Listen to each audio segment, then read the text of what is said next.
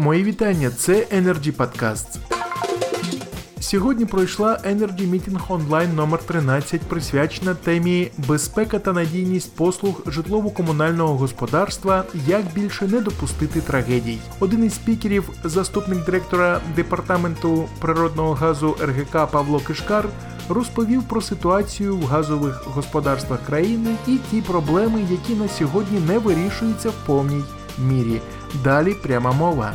цифры в 350 миллионов на 20 газовых хозяйств, которые входят в группу РГК, это ну, просто критически мало. Как минимум для того, чтобы выйти хотя бы на какую-то нулевую точку, чтобы менять вовремя, нам нужно в 10 раз больше.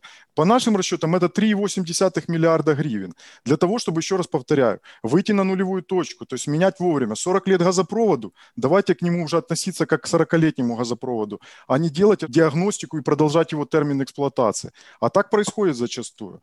Поэтому на сегодняшний день э, то, что касается инвестиций в газовых хозяйств, это фактически деньги, которые тратятся на э, аварийные и малонадежные газопроводы. Для того, чтобы, грубо говоря, затыкать дырки.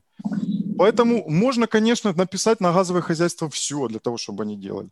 И это останется ровно на бумаге.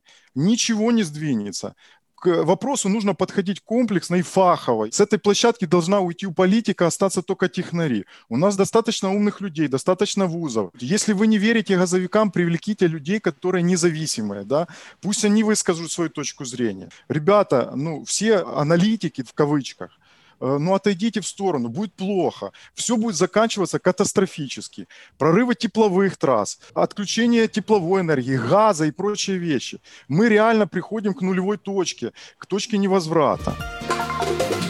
На сьогодні все це були Energy Podcast. Цікаві розмови на актуальні теми сьогодення. Залишайтесь з нами. Energy Club – пряма комунікація енергії.